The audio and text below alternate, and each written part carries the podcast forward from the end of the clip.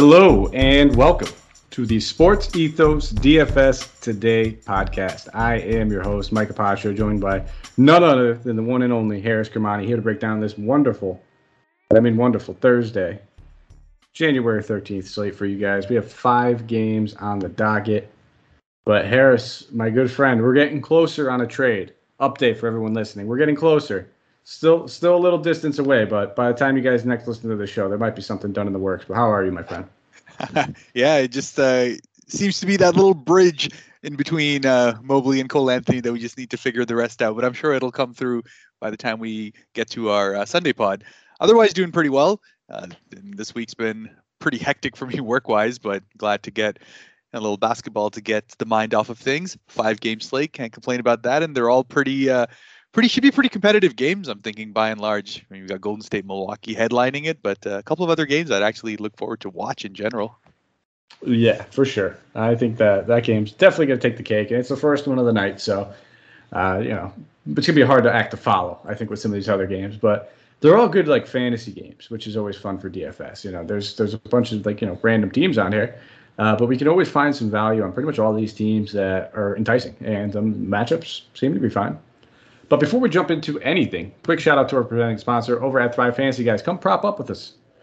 What are you doing if you haven't? Thrive is a daily fantasy sports and esports app for player props. With Thrive, you eliminate countless hours of research and focus only on top tier athletes that have the biggest impact on the game.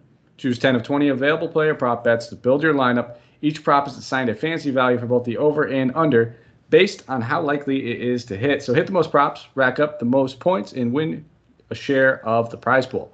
Thrive has over 50,000 in guaranteed prizes weekly for the NBA and has awarded over $6 million so far. So how do you sign up?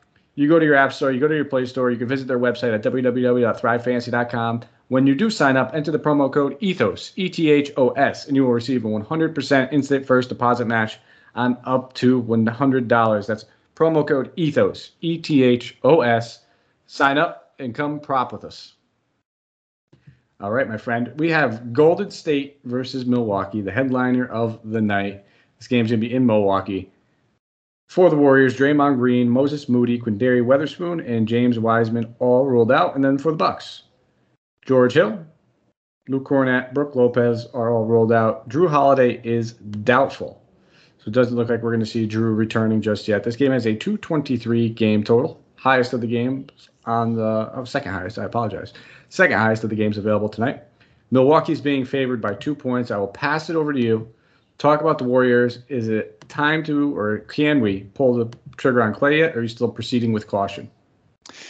Yeah, I mean, some of the sheen of the matchup gets taken away with Draymond not being there. Just takes a little bit of the oomph out of it all. But Klay he's clearly still being handled with kid gloves as far as his minutes are concerned. We've already been told that he's going to play in Thursday and rest on Friday, so perhaps they give him a little bit more of a leash on this game to try and uh, get him out there for a little bit longer. But still, at this current price tag at 5900, he's currently just sitting there to essentially shoot. It's like they're trying to get their shooting rhythm back in. He got 18 shots up in the first game, 13 in the other, but his ancillary stats are still going to take their time to get back into the groove. So at the moment, I mean, at the most, I think his uh, his ceiling is to be able to get to around that payoff 5x point which honestly i think there's other options around that uh, 5000 mark that i'm more interested in in some of these other teams. So i'm probably going to avoid Klay.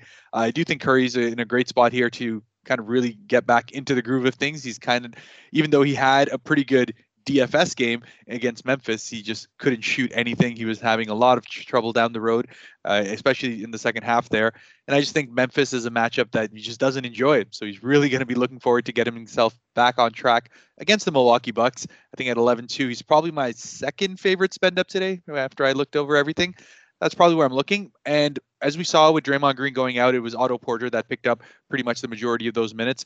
Again, the usage becomes a concern with Klay there. I mean, if he's putting up 18 shots, you're obviously not going to be getting a lot of shots for guys like Jordan Poole, Otto Porter, Andrew Wiggins. So I just kind of have them off to the side. But of those ancillary guys, between Otto Porter and Kevin Looney, are probably my Kevon Looney are probably my uh, two guys that I'm a little bit more interested in. I do believe Kevon Looney will get back closer to that uh, mid 20s as far as his minutes is concerned, rather than the 18 that he got in the Memphis game.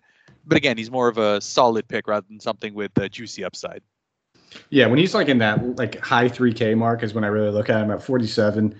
I mean, we've seen a 40 DK point game from him earlier in the season, but just don't I don't trust it uh, to be honest with the Looney. But I'm I'm with you. I think this is a good spot for Curry. Uh, not my favorite spend up either, but doesn't mean you can't play Steph Curry. Uh, we just, we noticed in the past, obviously, there's no Jrue Holiday. Most likely, he's doubtful. So take their best perimeter defender that would be on Curry off the court. Uh, and the Bucks struggle against three point shooting. So if this ever, if there ever was a good get right game, and I'm I'm just gonna go out there and I haven't checked. I'm just gonna assume this is a nationally televised game. Uh, there's no reason why it wouldn't be. So maybe you can maybe you can help me there, Haaris. But I'm just gonna imagine out of all the games on tonight's slate, this has to be the nationally televised game. But well, there's gonna be two. Yeah, uh, yeah, Well, I mean, it is. It's definitely a TNT game. So there you go. That's yeah. There you go. It's your national game right there. yeah. So, yeah, uh, it wouldn't make any sense. I mean, somebody would get fired if it, if it wasn't. Uh, but I'm kind of with you. I'm going to still proceed with caution with Klay Thompson. Uh, you know, we we know he's lightning in a bottle. He looks good. Wouldn't shock me if he goes out here and knocks down five three pointers in 24 minutes or something like that. With that being said, though, we have uh, a decent amount of guard options on this slate, and I don't think I need to force it in there. I'll probably just be with you on Otto Porter. I think some of these other guys make for tournament plays, uh, like Wiggins at 63. That's a fair price tag for him, but he's not somebody I'm overly excited about, and I'll, I'll probably end up leaving it there. Um, also, could be a game where we see a decent amount of Andre Iguodala. They're gonna have to do all different sorts of combinations to throw at Giannis in this one with no Draymond Green in there, uh, and I think Juan Toscano Anderson pretty much burned everybody to the point where, yeah, I don't think we're playing Juan for for quite some time after that one. Uh, on the Buck side of things, Giannis is all the way up to 12-3. So it's an expensive price tag for him. Is he worth it? Sure. Is he my favorite stud? No, he is not. So I just don't think I'm going to end up falling on Giannis all that much. Khris Middleton's now getting to a pretty pricey price tag. Pretty pricey price tag. That sounds terrible, but 8,700. Uh, he's been performing with the usage, with the minutes that he's absorbed with Jrue Holiday out. And the best part about his game is that he's facilitating like crazy. 8,700 you pretty much need like a like a 43 to 45 point return to really you know hit home. Warriors defense, even with Draymond out, is still rock solid. They've had one of the best defenses this year. Draymond obviously is a big key cog in that defense, and it's going to definitely impact things. Uh, despite that, though, I think the biggest boom for Wiggins when he first came over to Golden State was that he was one of their best perimeter defenders as well. Like this team's just solid all around. They got Gary Payton to throw out people too. I don't love attacking the the high price guys, and I, this sounds terrible because this game's got the second highest total on the slate. There's going to be a ton of ton of like some people are going to go off in here, uh, but I'm probably going to lean more towards some of these value plays. Like I don't I don't mind looking at Bobby Portis at 69, uh, but Jordan Nwora 5K as long as he's playing big minutes like he has been with Jrue Holiday out, that should continue. There's no reason why it shouldn't. Don't mind looking at him. I think looking at a guy like Pat Connaughton at 38 uh, he makes a little bit of sense in tournaments. You can't really trust him in cash, but had his first game back since COVID, played 30, 23 minutes. He shot 0 of 6. It's not going to happen every game, uh, but this feels like it's one of those games where he can have a pretty nice bench night. So I'm mostly looking at just like Portis, Nwora, maybe a little Connaughton, but you tell me, uh, are you spending up on Middleton or are you spending up on Giannis? So I'm not spending up on Giannis, but I do really like Middleton anytime he gets the opportunity to be a primary facilitator. And as we've seen in the last two games, it's even though he's shooting pretty well. I mean, don't get me wrong, 9 of 17, 10 of 19 is great in that sense, but more so than that, as you said, it's the it's the facilitation, it's the fact that he's also getting a lot of rebounds as a result of it all as well. It's just a great spot where I think as long as he's below 9,000, I feel pretty confident that he should be able to get to that floor without much concern. It's not necessarily the uh, sweetest spot, but you do have to remember against Golden State, Middleton's actually done quite well historically. I mean, last year his splits were 29 and a half, three and six against them, and that was with the team fully healthy as well. So he's consistently been a guy who has given them a lot of trouble just because of the fact that he has so much to his game that mid range has been really, really key for him against the Golden State Warriors in the previous matchups as well. It wasn't as much as three pointers, it was the fact that he was really efficient in that mid range game that was killing him. So to me, I'm absolutely happy with going with Khris Middleton, given the fact that he's a small forward as well, who's going to be the point guard. And Jordan Nwora was my second guy as well. Uh, Bobby Portis, as you said, at 6,900. I'm, you know, he burnt me a little bit in that Charlotte one. I had him pretty decent amounts there, and obviously I pumped him up quite a bit for that Monday game as well. So I was really hoping he would do a little bit more than he did offensively, but again, 11 rebounds is there. He just needs a little bit more on the uh, shooting side to be able to get his value as well. So I think he's a rock solid play. But Khris Middleton is my uh, actually, I guess at 8,700, he might actually end up being my favorite uh, expensive tier guy that's not a full out stud. So take that for what it is. Hey, glad I won't fault you at all. I mean, I get it. Um, I think it's more for me just kind of trying to anticipate that ownership and you know what he needs. He can easily pay that off. I don't think he's going to come out here and drop 60. Uh, I can see 50. You know, no doubt about it. Um, but even if he gets 50, 87, there could still be other routes for an optimal lineup out there. I don't know if he needs to be part of it, and depending on what his ownership is looking like, might change my mind a little bit. But as of right now, I don't see myself going to him all too much. I think there's some other 8K guys, high sevens guys on this slate that I can see getting 40 to 50 as well. But I'll never fault you on Khris Middleton, especially with no holiday in there. Next game, 8 p.m. Eastern Standard Time game, Minnesota traveling to Memphis, taking on the Grizzlies. For the injury report, Steven Adams is questionable. Dillon Brooks is ruled out. Uh, everyone except for Jaylen Nowell and Leandro Bolmaro look like they're going to play. Jaylen Nowell is doubtful with that ankle sprain, so we'll have to keep an eye on that one. Uh, this game is coming in. This is, I believe, the highest of the night, 228 and a half. Memphis being favored by four and a half points. I will pass it over to you for Minnesota. Yeah, and this matchup has been just a little bit weird in the sense of looking at, looking at people's splits because the last one was just such a ridiculous blowout that you could go ahead and turn that aside. But a good game to be able to look back on is the one earlier in the season that they had that went uh, to overtime 125 118 and that's where you really got to see the opportunities to really get the upside with some of these guys. So uh, Karl-Anthony Towns at 10,000 is probably just at that mark where he's pretty fairly priced. But frankly, he had that he had the one game against them where he did incredibly well, had a big double double double up against it, and his splits went down because the second game was such a blowout. He only played about 20 minutes there, so he's definitely got the upside to do quite well against a Memphis team. If especially they're missing out on Steven Adams, they're going to really have tr- trouble with the size out there and the fact of the matter that he can go ahead and stretch the floor out is really going to cause Jaren Jackson to keep coming out to him. And the, these are the kind of games where Jaren Jackson can get into foul trouble. So at 7,200, I'll probably end up avoiding him on the other side. But I really do like pretty much their trifecta over here, given the fact that this is going to be a high scoring game. As you said, the highest total game of the night. But in general, this Minnesota Memphis matchup, especially Memphis at home, we've seen overtime earlier in this year, even going back to the year prior, it's always been a game that's gone really tight. So I expect the Stars to really have the opportunity to show up. D'Angelo Russell has been outsized as far as this matchup's concerned. Is uh, in his two games, 47 DK points in both of those, and I think at 7,900, he's just always one of those guys that's great to throw in a tournament because he can just he can go off. He just has uh, that 7,000 price tag consistently, and in the last uh, three games, two of them he's gone 52, 48, and even on the one uh, against New Orleans, still had 38.7. So the the floor is incredibly safe with him. Uh, it's between him and uh, Anthony Edwards, even though Anthony Edwards is probably the more safe guy to be able to go with. If I'm playing tournaments, I usually find myself leaning more towards Russell because he's got that ability to be a human torch and uh, probably end up going that way a little bit more as far as uh, between both of them are concerned. But I think I'm going to find myself in a decent amount of exposure to this game just given how my lineups are are working out. I may not have a lot of KAT, even though I think he'll probably do pretty well, but I may find myself with a lot more Russell. I'm kind of right there with you. I, I do prefer Russell over Edwards ever so slightly. Uh, very close. I mean, I think there's two guards in that range that have you know really piqued my interest on this slate, and that's kind of where I just pivot off of each other and go with one in one lineup, go with one in another lineup, sort of thing. Uh, we'll get to that guard in a little bit. The only other option I'm really looking at outside of Russell would be Patrick Beverley at 53. Uh, we should probably start to see those minutes creep up a little bit more now, especially with uh, Jaylen Nowell being doubtful.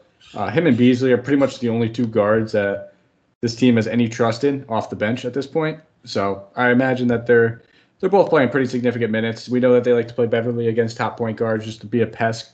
Uh, he's one of the guys that will try to keep up with Ja Morant. We'll, we'll have to wait and see on that. But, uh, you know, odd shooting splits, but he's averaging in 25 and a half minutes, 27 and a half DK points.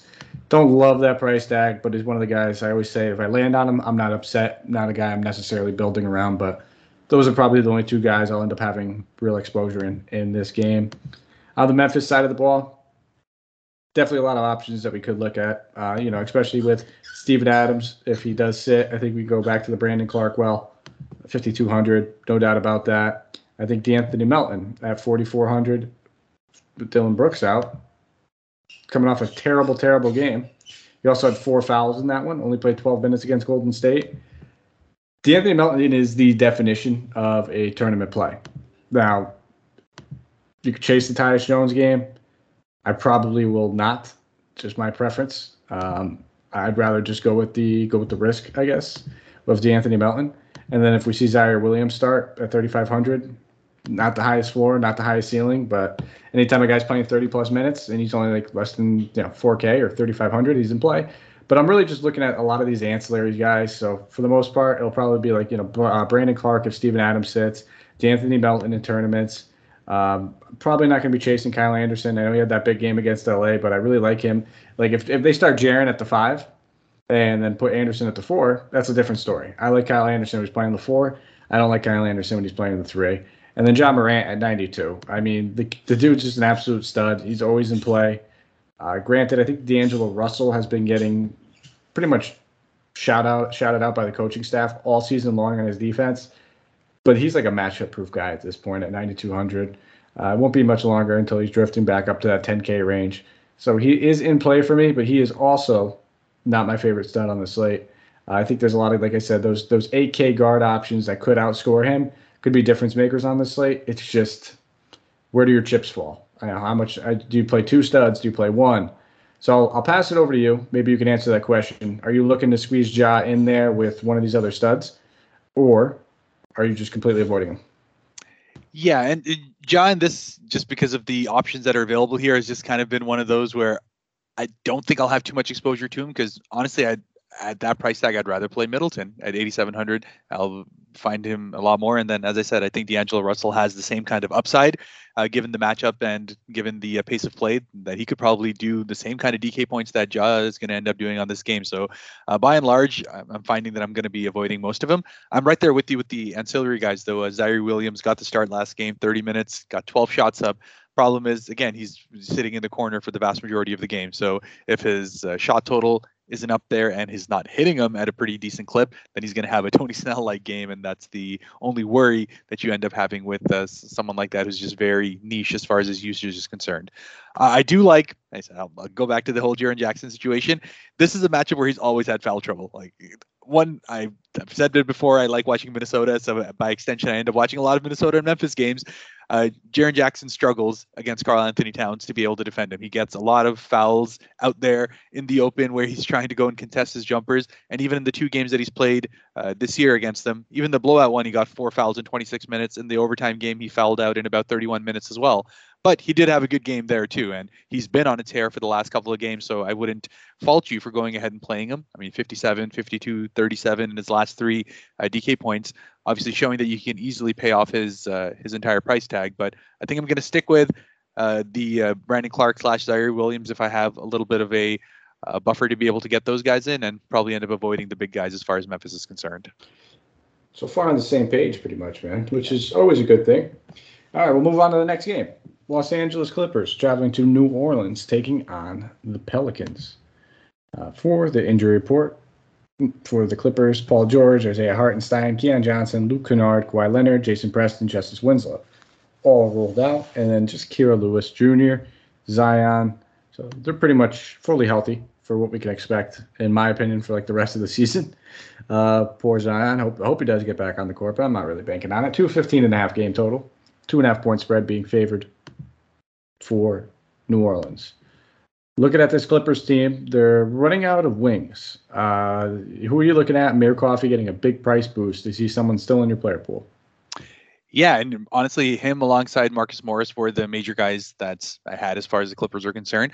Uh, purely Amir Coffey, it's a situation where he's getting all the playing time that he can handle. They're low on wings, and more so than that, he's getting a lot of point guard capabilities, which I'm really liking. And that's in that situation where Reggie Jackson is starting with him, he's actually finding himself holding the ball a lot more, and Reggie's just being the guy to be able to finish off the shot. So it's interesting. They kind of have swapped around the roles there, and Eric Bledsoe is then getting more opportunities to actually be a point guard off the bench. And we're seeing that uh, with him getting seven and nine assists since last two games as well.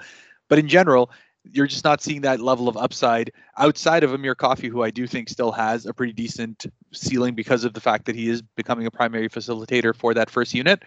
Uh, obviously, he shot really, really well in the last two games. You don't necessarily expect him to keep that clip up, but the fact that he's getting eight shots and seven shots from downtown in each of those games keeps that ceiling pretty high. If he can get, you know, even 30, 30 35% of those ones to drop rather than the uh, ridiculous 62 and 43 that he's hit in the last two games. So definitely in my player pool there. Uh, Marcus Morris just continues to be their primary option as far as offense is concerned. And he's coming off two bad games, which has uh, depressed his price a little bit. But you have to remember, nothing's changed as far as his role is concerned. He'll get a shot going again. And really all that was missing from the uh, last couple of games is the fact that his rebounds were down. I expect in general, uh, especially with the New Orleans Pelicans game being a lower scoring game, uh, it's going to be more rebounds available in general, just given the fact that neither of these teams are really all that offensively efficient. Uh, the last Denver game was just an absolute bloodbath to be able to watch as far as offense is concerned. But I do think he's still got a lot of upside uh, to his price tag at 6,500. He's got that 40 DK points uh, ceiling where you know you can get really good value for him. And then beyond that, the ancillary guys can always do their stuff, but I just don't trust their minutes total. Like Batum, you never know. He'll get 30 minutes one game, drop you 29, and he's getting 26 with less usage on the next one. So even though at 4,100, you'd feel pretty good with him as a starter in most situations. Right now with the Clippers, I just think they're searching for things, and Amir Coffey is the only sure bet alongside Marcus Morris as far as I'm concerned. Yes, very, very well said. And I got burned by that game. I had Zubacs, I had some shares of Jokic. It was just extremely underwhelming for my lineups um, outside of those two guys, it was pretty fairly well. But when you get a couple stinkers like that, it, it burns. But I'm with you. I think Coffey is still very much in play. He's going to be probably, uh, and even when George and these other guys come back, he looks like he's going to be a firm like part of this rotation for the rest of the season. Um, I don't mind taking stabs at Batum at 4,100. He just he's one of those guys I land on with the dual eligibility all the time. He has the decent upside. He has a decent enough floor where I can see myself going there. I normally like to target point guards against Devonte Graham. I just don't trust Reggie Jackson or Eric Bledsoe that much at this point at that price tag. We'll have some better options to talk about. So uh, I'm probably with the exact guys you said, uh, including Morris, but I may end up having a little bit more Batum. Uh, it sounds like than you, and I, it's not like I feel great about it. It's just somebody I, I probably end up landing on here and there. Uh, on the Pelican side, another guy that burned me on that slate, Jonas Valanciunas. Uh, you know, 8,600 it's where he should be priced. I was expecting him to have a huge game against Karl-Anthony Towns because he usually does. Uh, but he's had a few big ones going against his Clippers team, and at 8,600, it's tough. Um, I know you're going to probably say that you're playing Middleton over him, and I won't fault you there. But I mean, the truth of the matter is, on this slate, we don't have a ton of great center options to really choose from. So, I mean, I'm going to keep him in play on my player pool strictly because I just don't love a lot of the center options that are available at the moment. Do I see myself landing on him or being overweight on him? Probably not. I'll probably be right right there even with the field. Uh, you know, if I'm building 10 lineups, I'll probably have him in like two, maybe three, probably two though, is what I imagine. But he's probably the main option I'm really looking at on this Pelican side of the ball. Uh, Brandon Ingram's now all the way up at 8,900. I'll take a pass there. He's coming off of a big game against Minnesota where he put up 33 actual points and he had 32 actual points against Golden State. I just don't want to pay 8900 for him. Um, I prefer Middleton over Brandon Ingram, for instance, and I wasn't that all that keen to be on Middleton. Actually, now I'm looking at a lot of these slates. I may have to change my tune. Uh, if some of these other guys are going to draw ownership, it might actually, you know, in that price range, it might actually pull some away from Middleton. But for the most part, it's probably going to be a little bit of Jonas. Uh, I don't mind looking at Herb, Herb, uh, Herb Jones at 4,900. He's just been one of the most consistent rookies in the NBA this season. Uh, and then you can even take a stab at a guy like Josh Hart. He's always in play, but 68 feels like it's it's a little expensive. But for how well he's played over the past five games, where he's averaging, you know, what just under uh, like 35 DK points, he's in play for it. We'll take it, but a little bit of a risky game. I can see this one just kind of being uh, lower scoring, another low scoring Clippers game in a row. Give me your take on the Pelicans. Yeah, well, first off, Josh Hart absolutely is just probably the most fairly priced guy in this entire uh, in this entire slate. Just at 6,800, I feel like he's going to hit 34 every time he goes out, and that's pretty much what's happened over the last 10 games at this point. Yeah, he's got that ceiling to be able to have you know, that low 40s. Obviously, had that one crazy 57 game, but it's not really par for the course. His entire game is on being a Swiss Army knife with a little bit across the board, and that usually ends up in the mid 30s. So I think it's one of those where if everything else works out and you land on him, he's something you can just kind of pencil in and be like, all right, that's my uh, that's my glue guy to be able to make the rest of his stuff fit. But yeah, I'm right there with you as far as Ingram's concerned. I think he's also very fairly priced. I'm probably not really all that much into Jonas Valanciunas just because, as you said, Middleton and there's a couple of other uh, other guys that I'm finding myself as far as that kind of 8,000 mark uh, being a little bit more. Uh, a little bit more exposed to because I think as far as the centers are concerned, uh, we're going to talk about uh, one coming up on the Brooklyn side, who I think is a great value play, especially given the fact that you're going to be likely seeing a couple of guys out. So it's just uh, I'm finding myself just in my initial line, lineups that the center is the one position I'm probably cheaping out on as far as the slate is concerned and getting a little bit more of the uh, guard uh, guard exposure there. But Valanciunas is absolutely in play at 8,600. He can have a huge game against the Clippers. The Clippers don't have the size really to be able to handle them, and Zubac is just really the only real body they can throw because they're still waiting on Hartenstein to come back as well. So don't fault you there. I, I was. As always, interested in uh, Alexander Walker's minutes total. He got up to 27 minutes in the last game, and you know, I was surprised that in 27 minutes he only shot five times. Of watching that game, it was like one of those where you could see he was trying to work on his shot selection and being more of a facilitator as that. But again, it's one of those where I think if everything else works out and that's that one cheap guy at the end, I may find myself playing a little bit more Alexander Walker just because I always believe he has the upside to be able to go off. It's just hasn't happened yet. Is the uh, you talk about Melton being a tournament play? I think uh, Nickeil Alexander Walker is a tournament play as well. Just needs to have that one, and then everyone else will start uh, working their way towards him as well.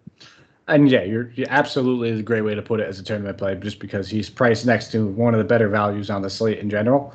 So probably won't draw much, if if any, ownership, just simply because we'll get to it. I mean, I, I can let the cat out of the bag. Probably one of the better value plays on the slates could be Dennis Smith Jr. with the recent news that came out, uh, who's 4K, so only $100 more. I just don't imagine too much goes to uh, Nickeil Alexander Walker, but the dude's as volatile as they come, which means you're going to get a lot of bad games, but we know he has the capability of putting up some big ones. So I won't rule him out. Um, glad you brought up that minutes total because that's something I haven't even noticed. But we'll move on to the fourth game of the night. OKC traveling to Brooklyn, taking on the Nets. This is a home game, so as we know, uh, Kyrie Irving will not be playing. It's also the second half of a back-to-back. They are playing as we're recording this.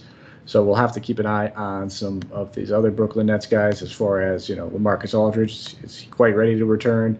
Um, could be, could, you know, they, I think they actually, no, they ruled them out. It looks like the next two games. Yeah.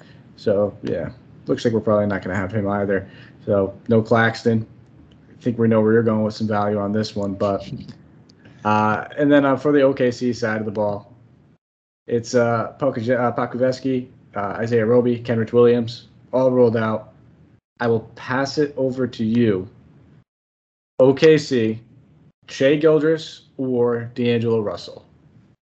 Yeah, I, I think if given that, uh, definitely D'Angelo Russell is a more preferred pick for me. But just in general, you know, Shai is is who he is, and in an OKC Brooklyn matchup where you're probably expecting not a super amount of defense coming out. We don't actually know for sure if Kyrie's out, but I'm going to go ahead and say yes, it is. We had that news report that came out saying that oh, they may be able to pay a fine and be able to play him at home.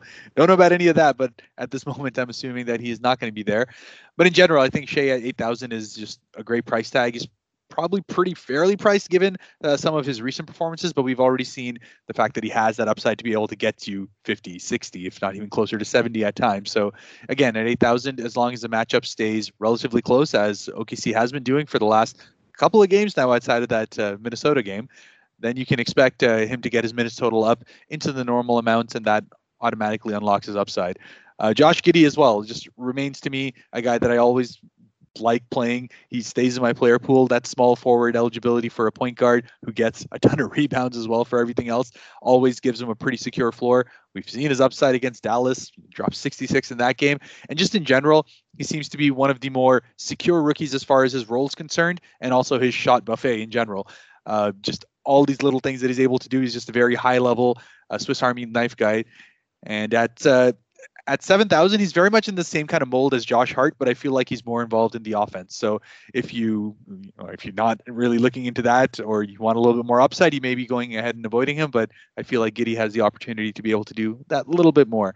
Uh, the other last little part was Darius Bazley. Had a great game in the last one. His price tag has gone up a little bit as a result of it, but his minutes total is going up as well. And as you said, with Pokusevski out and the fact that Uh, you're getting Robinson Earl having kind of a volatile minutes total as well, either getting 25 to 28 minutes, but not really being all that involved. It's been Bazley that's taken a lot of that over. So it all comes down to whether he can get his shot going on any given night because you know he's going to put up um, anywhere between seven to 14 shots, depending on how things go. But if he's bricking them early, then he just stops shooting. But if he's hitting well, he's got the capability to get those rebounds as well. So again, a great guy to be able to throw into a tournament because you know he has those games where he can go off, but he also has the floor that's a little bit more insecure compared to some of the other options there. Yeah, he's he's definitely a rock solid tournament play. Um, you know, I was, I was trying not to include him in some of my initial builds, and I landed on him a few times based on price uh, the position eligibility as well.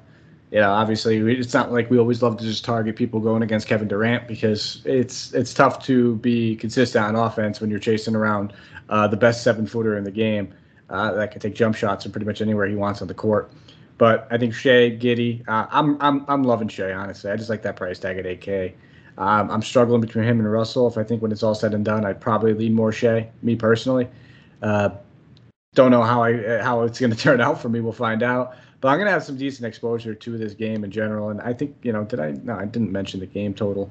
Uh, it's only a 213. Brooklyn's being favored by 10, but we've seen it time and time again. Uh, you count OKC out, and they can stay competitive. And if they're ever competitive in a game, Shai's usually returning value on whatever his price tag is. It's usually it has a lot to do with him. Same thing with Giddey. So I have interest in both those guys. I don't mind looking at Bazley either. Those are probably the only three guys I have any interest in. On the Brooklyn side of the ball, I'll let you lead because I know you're I know your value guys here. So I'll let, I'll let you lead with Brooklyn, and I'll come in with my piece at the end. Yeah, and as far as Brooklyn's concerned, I think the biggest piece of news we're waiting on is the Kyrie one because first and foremost, if he is officially out, which I do think is going to be the case, then all of a sudden J- James Harden, first and foremost, at 10-7 becomes one of my favorite guys to be able to go ahead and play. Uh, we've seen the fact that his price tag is fluctuating a little bit because of the fact that the usage is being split up on the games that Kyrie's not playing. But you know, the games that Kyrie's not there, you know, Harden's got the upside that just can't be beat. Those back to back to back to back. 70 plus games we're all in that same kind of situation and he's been playing really well even in the games that Kyrie's back. It's just uh, you don't get that same number of volume. So if Kyrie's out at 10-7 he's probably going to be my favorite spend up. I actually like him more than I like Kevin Durant in most situations just because Harden as the point guard is getting a lot more of those opportunities to get a lot more ancillary stats while Durant is more of the pure offensive option while still getting some of the rest.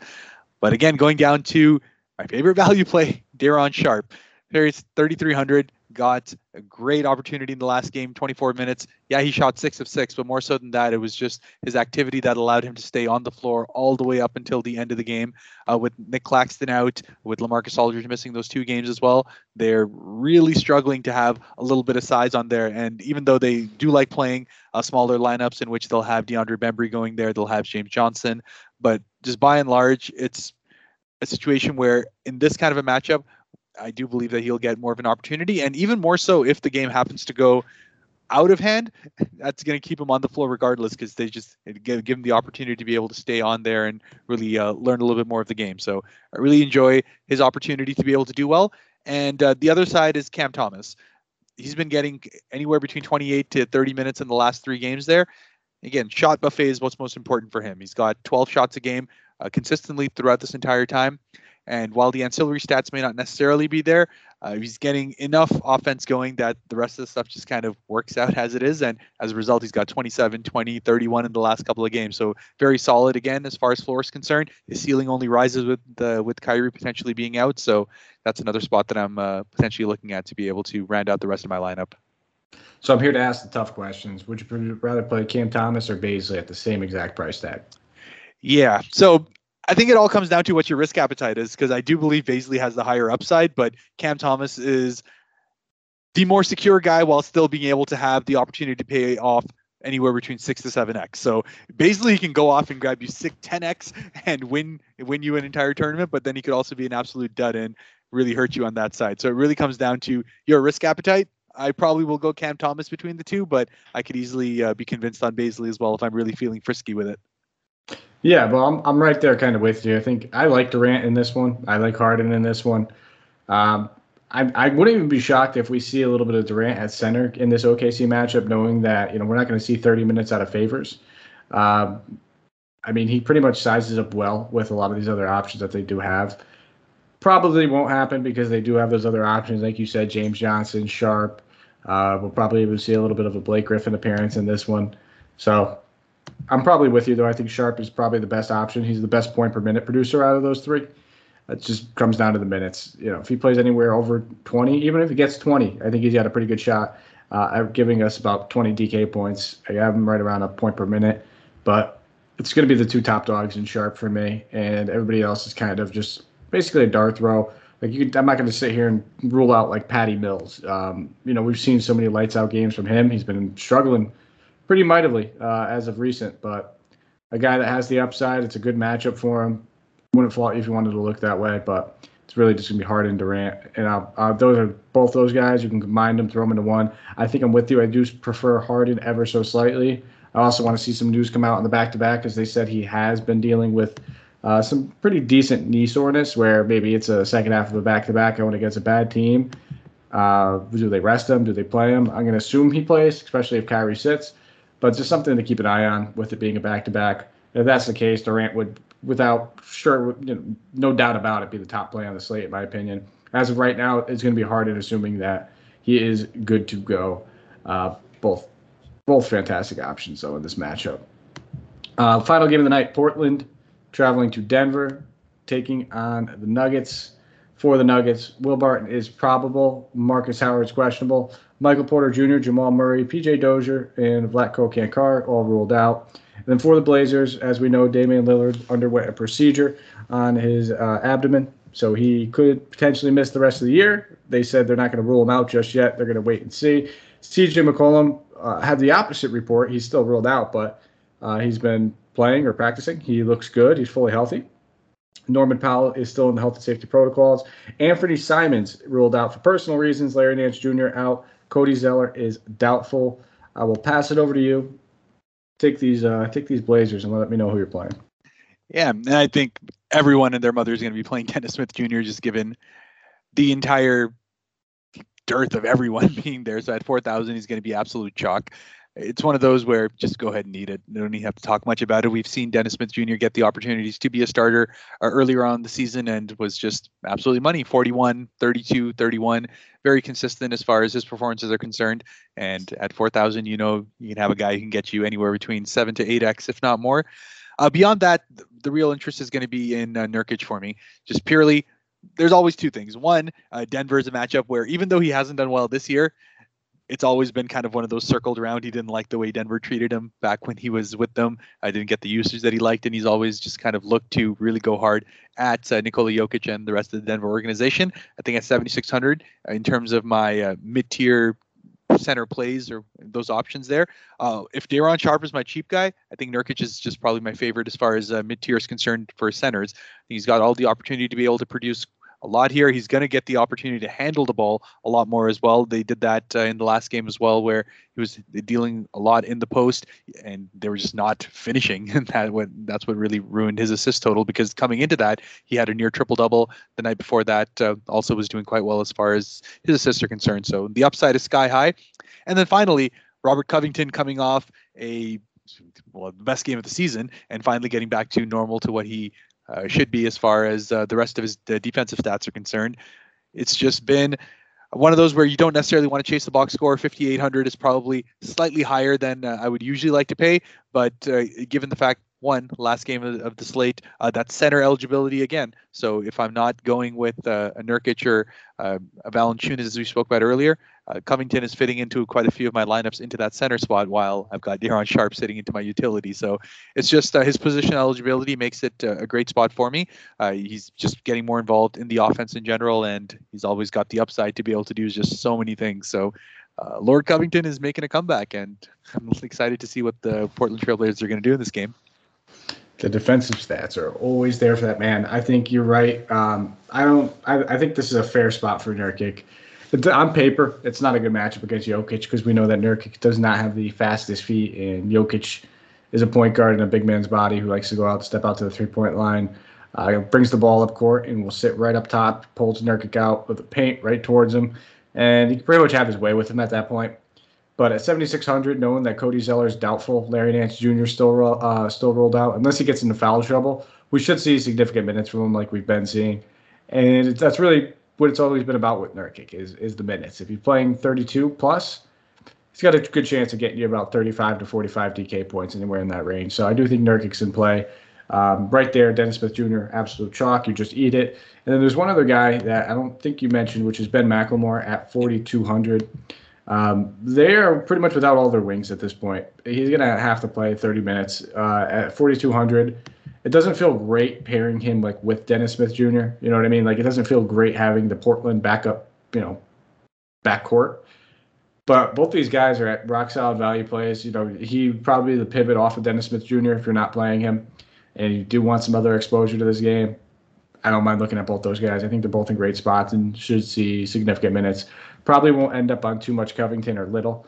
Um, mostly just going to be looking at that backcourt with a hair of Nurkic. That's probably it for me. On the uh, Denver side of things, Jokic, most expensive player on the slate. You know what I'm going to say here. Um, I'll never rule out Jokic. It's just that easy. At 12.5, he is crazy expensive. I still prefer those Brooklyn guys over him. I don't think I'll have enough to spend up. Like if you're spending up on those two guys, you're gonna have to hit the value tier extremely hard, and you're most likely not getting one of those 8K cards like a D'Angelo Russell or a Shai Gilger. So I think it makes more sense for me just to not spend up on Jokic, and if anything, you know, maybe just play both Brooklyn guys or play one of those Brooklyn guys and a Jonas Valanciunas and still be able to get some of the exposure I want to the you know that backcourt tandem I just mentioned.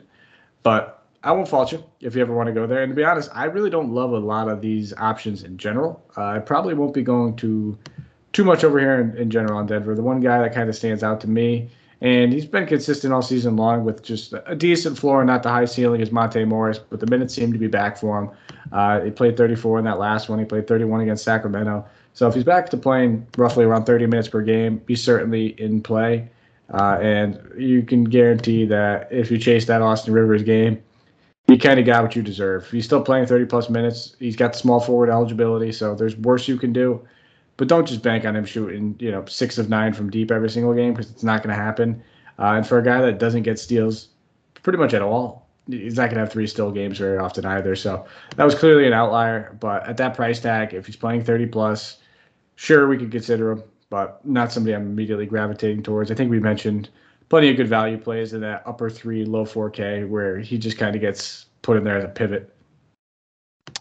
Yeah, exactly. And at that price tag, you're pretty much in that same region as we spoke about Ziaire Williams uh, earlier on, as far as Memphis is concerned, who's probably in a better spot to be able to produce more than Austin Rivers on a consistent basis. You got to remember Will Barton is back from COVID protocols as well, so that also just adds another wrench into the mix as far as uh, offensive usage is concerned. So Aaron Gordon won't get the kind of usage that he got in the last game to be able to put up that 46 and a half. So wouldn't be chasing that uh, too much either. So as you said, uh, Jokic always is in play. I'm also not really playing them, just plain and simple, just given uh, how the other options are there. As far as uh, studs are concerned, honestly, if if Kyrie is out, both Harden and Durant would be higher on the list in this state for me.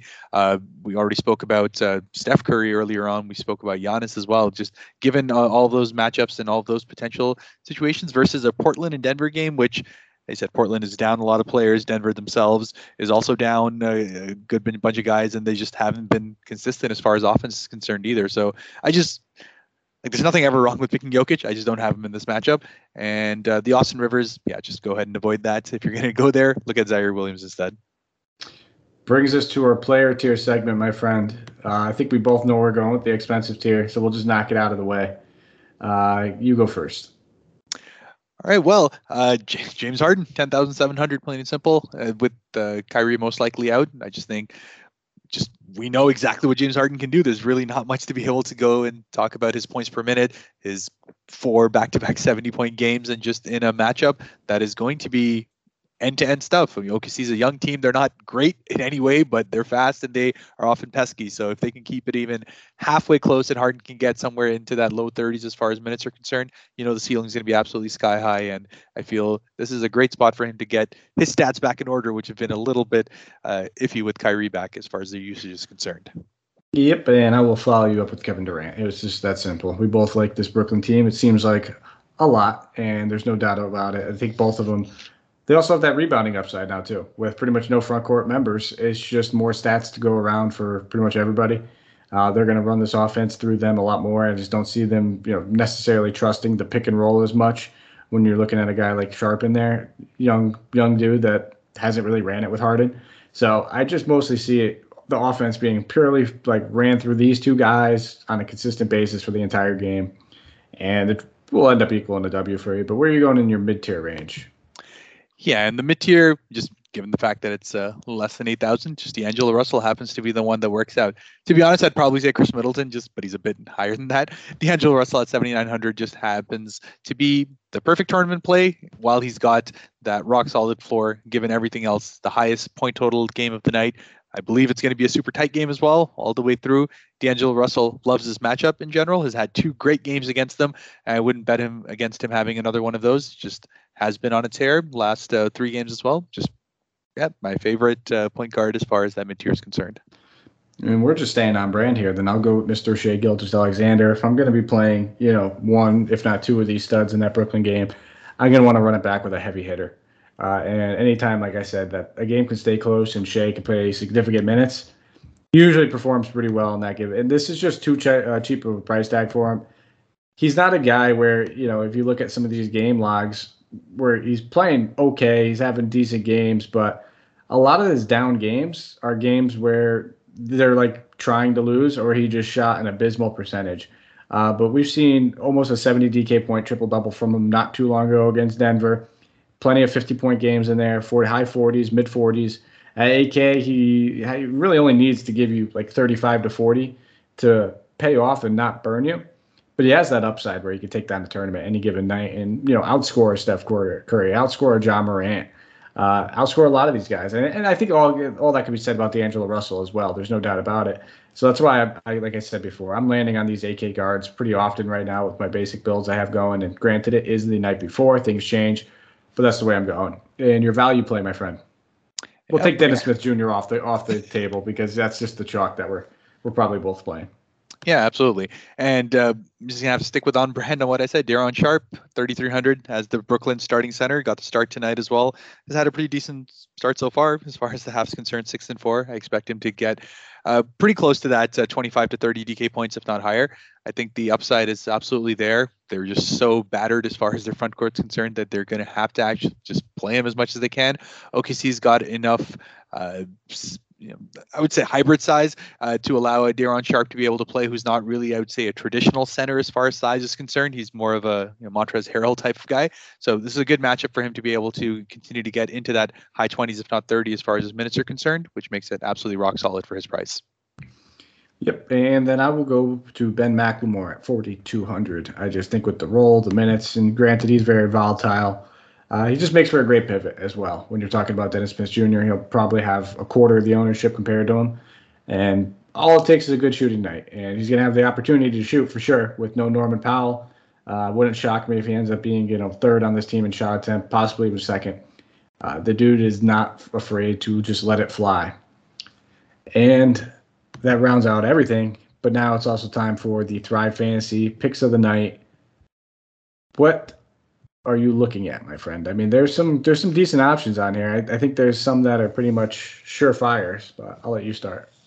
Yeah, man, and I feel like uh, Thrive Fantasy isn't completely sure on what's happening with Kyrie yet because I'm looking at these at the Brooklyn options. I'm going to say Harden over here again because at nine and a half assists over at 100 points, I feel like that's an absolute lock and it gives you a really rock solid base to be able to work on.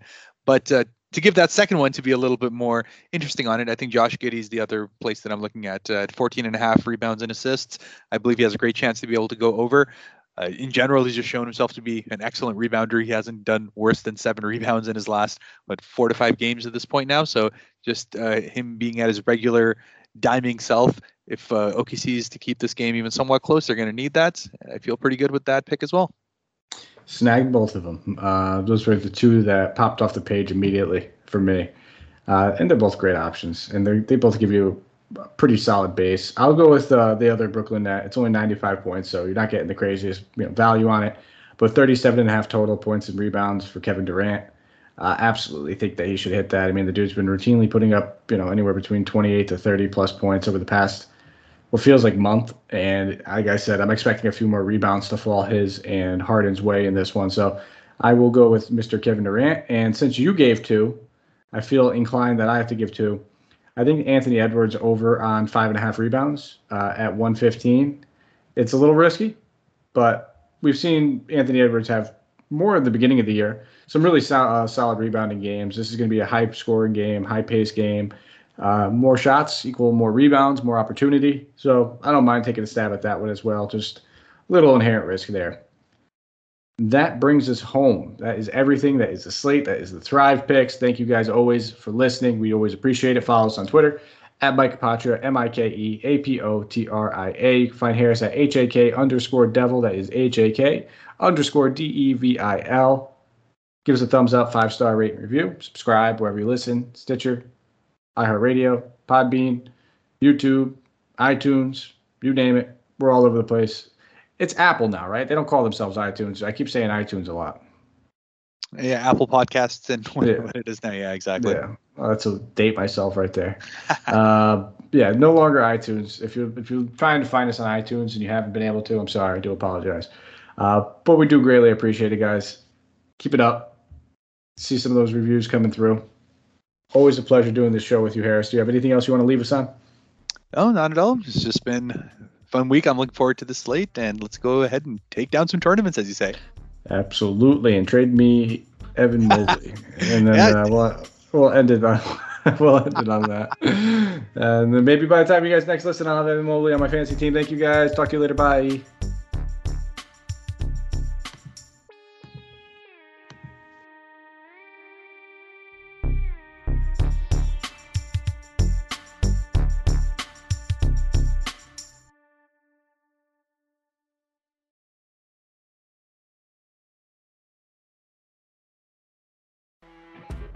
You know, when you're listening to a true crime story that has an unbelievable plot twist that makes you stop in your tracks?